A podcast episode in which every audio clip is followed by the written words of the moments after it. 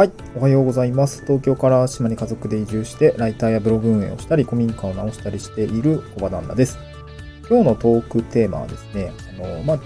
自治体の人口で見、人口ですね、人口あると思います。なんか、えーと、僕が住んでる場所は人口4万人規模の自治体なんですけど、こう自治体を見ていくときのこの規模感を測る目安がですね、なんか分かりやすい、こうなんか表みたいのがあったので、これをちょっとシェアしたいなと思うんですけど、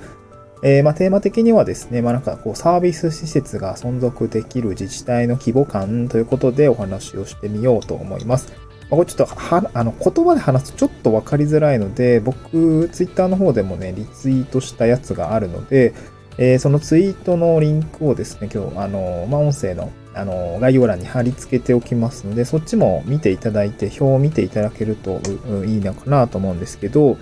えっ、ー、と、これ国土交通省の資料ですね、2021年をもとに、あのですね、作成された表ですね。えっと、初言としては、あの、未来の年表、業界大変化みたいな、日本で起きることみたいなね、講談社さんの本にですね、えー、書いているみたいなんですけど、まあ、そこのね、一面が書いてあって、すごく見やすかったです。で、これ例えばなんですけど、あの、人口、そうですね、あの、表をイメージしてほしいんですけど、縦軸に、まあ、0人から5000人とかね、1万人の、まあ、えエリア、2万人、5万人、10万人、20万人、30万人以上みたいな感じで、こう縦軸にね、人数規模があって、だから左から右に行くと、だんだん人口が増えていくっていう表になっていて、横軸はどうなってるのかっていうと、まあ業種ですよね。小売業だったりとか、宿泊飲食業、えサービス関連事業とかね。えー、まあ、そういう感じの、こう、まあ、縦軸と横軸があるんですよね。で、これで、えー、例えば人、例えばそうだな僕もね、あのー、青森、新潟に住んでいたりとか、青森に住んでいたりとか、まあで、今、淡路島に住んでいた、いるんですけど、ちょっと面白かったのが、そうですね、わかりやすいのは、なんかスターバックスですね。スターバックスってどういう街にあのありますかっていうところ、なんか答えられる方いらっし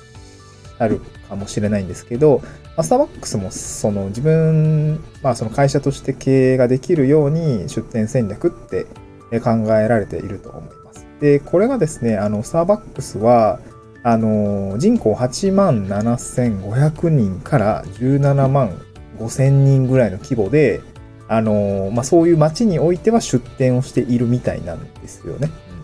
まあ、すなわち、まあ、スターバックスがない場所ってどういう規模感の街かっていうと、まあ、人口は、えー、と8万人以下ぐらいの規模感。まあ、例外はあると思うんですけど、規模感ぐらいの街っていうことですね。うん。すなわち、なんて言うんですかね、こう、スタバがある暮らしがしたいなら、人口8万人規模の自治体を見ようぜっていう、まあこれで一つフィルターがありますよね。僕もね、あのー、スターバックスすごい好きで、あのー、まあ仕事したりもするし、あの、僕はあの、ソイラテとキャラメルマキアートがめっちゃ好きで、あの、結構使うんですけど、神戸に行ったりとかする、した時はもう結構頻繁に使うし、新宿で働いていた時はもうめちゃくちゃ通ってて モバイルオーダーも駆使しながら、あの、スタバ通ってたんですけど、そう、なんかあの、淡路島はね、まあ一応スターバックスあるんだけど、淡路サービスエリアにしかなくて、あの、そう、自分の近くにないんですよね。それは結構ね、そのコーヒー、ね、好きだからさ、あの、ちょっと残念なんですけど、まあ、だからその、一つのライフスタイルにもめちゃくちゃね、スタバ使いたいですみたいな人がいるんだったら、まあ、この表を見ると、あ、人口8万人規模ぐらいじゃないとスタバってないんだな、みたいのがわかると思う。一応例外はあるからね。例外はあるんだけど、えそんぐらいの規模感があるっていう感じなんですね。うん。で、まあ、あと、なんていうのかな。スーパーマーケットとかですかね。総合的なスーパーマーケットとかがある人口も大体ね、その、まあ、なんかスパ、スタバの枠を見ると結構その博物館があったりとか、そうですね。なんか、うーん、そうだな。わかりやすいので言うと、まあ、フィットネスクラブがあったりとか、映画館があったり、そう、映画館もね、結構その 規模感的には重要なのかなと思っていて、まあ、映画館とかも、これ人口12万、えー、5千人規模から、えー、17万5千人ぐらいの規模感では、あのー、まあ、そのぐらい人がいればね、規模感としては、あの、経営できるっていうような形で、だから人口10万人 以下ぐらいの規模感の街だと、あと、まあ、あまりないのかなっていう感じだと思います。まあ、当然ね、映画館もその出店戦略って各社違うと思うんですけど、まあ今、イオンとかだとね、えー 総合スーパーマーケットとかね、中に入ってるケースがあったりもするので、まあ一概に言えないですけど、まあ、確かにね、その僕が住んでる自治体も人口4万7千人ぐらいの規模は、なんですよね。で、この表を見ると、総合スーパーマーケットって4万7千人ぐらいから出てますってあるので、あ、確かにと。なんかイオンあるぞみたいな 感じなんですけど、あ、確かにあるね。でも映画館はないんだよね。イオンに映画館ついてないんですよ。うん。で、これは多分その、あ僕は実家にあった新潟のね、大きいイオンは、まあ、人口何人、政令指定都市だからね、結構大きいんだけど、まあ、やっぱ映画館ついてるなとかね、なんかこう見ていくと、まあ、確かに人口規模と、まあ、スーパーマーケットのまあ大きさだったりとか、映画館の有無みたいのは、確かにそう感じ、まあ、当然経営戦略とかを考えた時にはね、そうならざるを得ないと思うんだけど、なんかそういうのって、まあ、街を見ていくときに、まあ、どういう暮らしがしたいかとかね、映画めっちゃ好きなんです、映画館ないとちょっとあれですって言うんだったらさ、自治体を選ぶときには、やっぱ人口規模で選んでおけば、えー、なんて言うんでしょうね。うん。まあちょっと選びやすいというか、わかりやすいよね、みたいなスタバがある暮らしとかね。まあ、あとはそうですね、大学とかもそうかもしんないかな。学術開発研究機関みたいなところも、大学、まあ、なんていうかな、大学？がある町っていうのも、やっぱり人口規模で言うと、これ9万7千人から、まあ、20万規模以上には、まあ、大学って置いてありますよ、みたいな感じ。まあ、過疎集落って大学ないじゃないですか。集落って過疎地域って大学、まあ、あんまないんじゃないかな。僕、いや、でも大学ないよな。まあ、ね、淡路島もね、人口、大体淡路市も洲本市も南あわじ市も大体人口4万人規模なんですよね。大学ないんですよ。あの、本キャンパスっていうのかな。あの、なんか、園芸学校とか、なんかあのそっち系の大学のキャンパスは一部あるんだけど、まあ、本キャンパスみたいのはやっぱ都会にあって、まあ、大学もやっぱり規模感っていうのが変わってくるのかなっていう感じですね。うんまあ、あの、淡路島もなんか3つ合わせたら12万人ぐらいいるから まあなんか、まあなんか、なく、あってもいいとは思うんだけどね わかんないけどだから学生が少ないんだよね。学生が、ないから少ないっていうのもあるんだけどね。うん。やっぱ規模感で見ていくって、あの、すごく大事なのかなと思ったんですね。うん。で、